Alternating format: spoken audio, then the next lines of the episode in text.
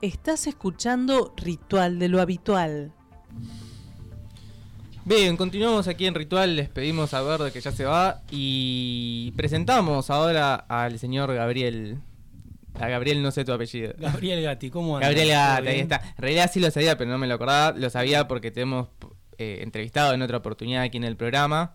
Pero bueno, hoy, eh, en las vísperas del primero de mayo, no de un nuevo día del trabajador, eh, queríamos hablar con alguien que sea un trabajador, un trabajador eh, de la ciudad, pero además que nos pueda contar, principalmente, uno de los, yo diría como de los roles más importantes que tiene la ciudad, pero que muchas veces es olvidado, ¿no? Donde incide en la economía de todo el país, pero además donde trabajan muchísimas personas, que es el puerto de la ciudad, ¿no? El puerto de Buenos Aires. Claro.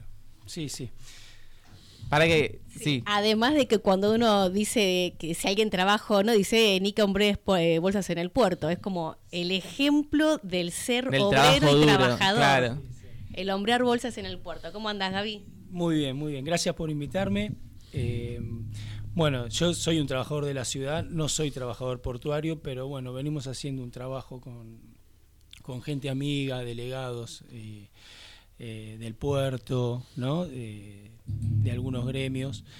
Y bueno, hoy no pudo venir eh, el compañero de Guincheros, eh, que bueno, ya en, otro, en otra oportunidad lo habían entrevistado. Y agradezco, agradezco que me, me hayan dado este espacio para, para hablar. Em, bueno, primero que nada, yo creo que la problemática eh, hoy que se genera en el puerto eh, eh, viene ya de arrastre, ¿no? De, desde el año 2018 por el decreto 870-18, un decreto macrista que hablaba de la unificación del puerto de Buenos Aires. Eso quería decir que de las tres terminales que están hoy en funcionamiento quedaría solo una, a eso aspira el decreto eh, por, lo, por lo que, bueno, obviamente reduciría considerablemente el trabajo en el puerto, lo que significaría, obviamente, despidos, este, un achicamiento eh, en el mismo y, bueno, eso viene atado a la intención de del gobierno de la ciudad, ¿no? De hacer una de hacer más terminales de cruceros, ¿no? Con un con un río de espaldas a la ciudad que solamente sería beneficioso para, para turistas y bueno, en desmedro de una, un desarrollo nacional, ¿no? Eh, una política inversa a lo que a lo que se necesita nacionalmente para que bueno que es desarrollar ¿no? que el puerto que el comercio exterior esté esté en movimiento este, perdón que te interrumpa, Gabriel. Quería saber si este decreto eh, continúa vigente, ¿no? Sí, sí, eso es lo que eso es lo que están pidiendo los compañeros portuarios hoy, que es eh, que se derogue, ¿no? Ese, ese, decreto. Eh, junto a otros reclamos, ¿no? Ellos también tienen un, un, problema con el tema de impuesto a las ganancias, ¿no? bueno, creo que hoy los trabajadores que, están atados a ese impuesto están bastante disconformes. Bueno, bueno, creo que, creo que lo importante, lo, más lo más destacable me parece para, para, un desarrollo de país, pensando ¿no? como nación, es ese decreto, el 870, ¿no? el 870-18, que, que sí, eh, es, obvio, como decía recién, si se achica el puerto, eh, va en desmedro de, los trabajadores. Después hay varias perdón, no sé si eh, quería agregar algo. Sí, sí, sí. Eh, Adelante. También se está discutiendo el tema de, la apertura del canal Magdalena, ¿no? Esto es importante. este es, un tema que, también quería preguntarte. Sí, sí, hoy los portuarios están con, con esa discusión. Eh, es un tema entre ciudad y provincia, parecería, ¿no? Porque, bueno, obviamente eh, el canal Magdalena se desprendería de un codo de lo que es eh, a la altura de Punta de Indio una salida soberana para la Argentina, y digo soberana porque no dependeríamos para salir a, aguas profundas de Montevideo, ¿no? Uruguay. Esto también es importante, se ha avanzado mucho en, en, esa discusión, ya se, se presupuestó incluso eh, el gobernador Axel Kichilov lo, dijo, lo dio a conocer con, el presidente Alberto Fernández. Hace muy poquitos días. hace pocos días, sí, sí, hace pocos días y, lo vimos como algo, la verdad, bueno, obviamente muy, muy positivo, porque bueno, es increíble ¿no? que un país marítimo como nosotros eh, estamos atados a que eh, nuestro, los barcos, porque tampoco son nuestros, Argentina también tiene un problema de de barcos de bandera nacional, la el 95% de los barcos que entran eh, ¿no? por, por Montevideo, que van directamente a Rosario, ¿no? A, por nuestro río Paraná, el 95% son de bandera extranjera, eso es, es otro problema, pero creo que eh, lo que, eh, o sea, creo que se avanza, ¿no? En, en, ya te digo, en un proceso de soberanía si tenemos salida a aguas profundas propias sin tener que pagar peaje, ¿no? Por, por lo que es Nueva Palmira, el puerto de Montevideo, que, bueno, obviamente no, nos atrasa. aparte es un cuello de botella. Hay, hay una explicación mucho más amplia, yo no sé si tenemos tiempo, pero eh, por un tema de, dragado, de corrientes marinas, por un, por un eh, o sea, eh, la, la, amplitud que tendría ese canal permitiría que sea de, de, de ida y vuelta, ¿no? Por así decirlo por ahí, los portuarios lo saben explicar mejor. No, no, pero está bueno para, está bueno para que, todos lo entendamos. Claro, Exacto, cosa que por, por, por, Nueva Palmira no, cuando sale un barco hay que esperar para que entre otro, o sea, es conveniente por, por muchos por, por muchos sentidos. Obviamente que acá hay intereses eh, que, no son que son de afuera, ¿no? Para que esto no, se haga y hoy con creo que con el protagonismo popular, porque lo, lo viene pidiendo la gente, ¿no? Eh, muchos organismos de, de lucha que, que, vienen eh, pidiendo que se haga este, este galado, este dragado. A mí, Gabriel, de lo que contás me llama la atención, ¿no? Porque pareciera que hay como una disputa de dos políticas, ¿no? Eh, por un lado vos hablaste primero del decreto del macrismo, de unificar el puerto de Buenos Aires y de esta nueva realidad que, que bueno, que con la lucha justamente eh, está avanzando, que es la de la construcción del, del canal Magdalena agrego ahí también, ¿por qué no? Lo de el impulso, ¿no? De que, bueno, de que se estatice la hidrovía o la mal llamada hidrovía, ¿no?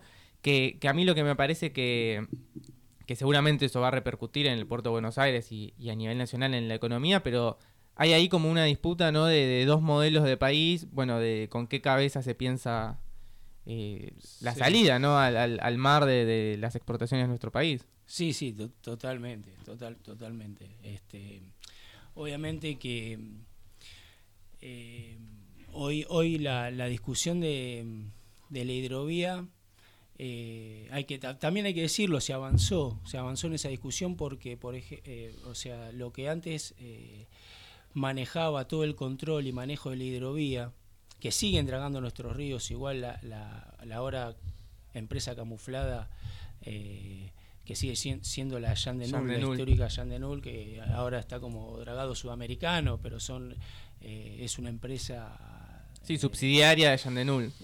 Claro, tal cual, que son Dinamarca... Eh, no, belgas, belgas, son belgas. lo que se logró lo que se le logró sacar también con esta lucha que se viene dando desde hace ya unos años que la administración quede en manos del AGP. ¿no? La Administración General de Puertos hoy eh, es quien cobra eh, los peajes de, la hidrovía, ¿no? es quien lo, administra. Va. Eh, eso significa una recaudación importante en, millones de dólares para la Argentina y, es creo que también hay que destacar que también se viene diciendo eh, es, fue un avance también, y, pero también hay que reconocer que es insuficiente porque eh, se entiende, ¿no? hablando con, gente experimentada, no por ahí no, no, soy yo quien deba profundizar en esto, pero si algún día podemos, sería bueno que, alguien, que algún compañero que, está en el tema eh, lo pueda explicar bien técnicamente, porque Argentina tiene dragas, tiene muy buenas dragas, y hoy en el mercado mundial con 50 eh, millones de dólares se compra una, una, draga y para la recaudación de esta de la lo que significa la recaudación por la administración ahora de, de la mal llamada hidrovía, eh, al país le significa más de 350 millones de dólares anuales. O sea que Argentina estaría en condiciones de tener sus propias dragas y no depender más ni siquiera de, dragados sudamericanos ni Yandenul. O sea, hay toda una, me parece que se está dando toda una discusión alrededor de esto que va en un sentido ¿no? de, resolver muchas necesidades que, están ocurriendo en el país, el producto de esta, ¿no? de esta sustracción, de este sangrado ¿no? que, se genera al tener el control de, nuestro río, de nuestra ¿no? de nuestro comercio exterior. Sí, aparte vos decís 50 millones de dólares y, no es nada en comparación a, la, a los millones de dólares que se fugaron, ¿no? Y que se siguen fugando todos los días. Ahí, claro. Sí, no es, no es nada.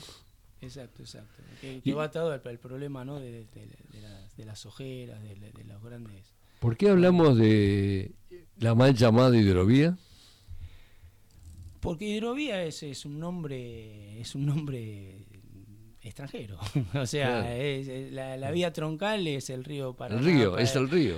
claro, el río Paraná, Paraguay, que, que, es nuestro, ¿no? Que, es más, el, eh, Paraná, alguna lo escuché decir a, Orellano, es una palabra eh, eh, originaria, que no, no me acuerdo bien el significado, pero tiene que ver con, con algo de nuestras raíces, va, de, claro, de, los pueblos originarios. De los pueblos originarios, ¿no? De los Sí, es una forma también de ocultar, ¿no? Como bueno, de hecho hidrovía es el nombre que, nuevo. que, le puso la empresa que, controla el, dragado del río y el comercio, ¿no? Para ocultar que, es el, estuario del río, digamos, de los ríos.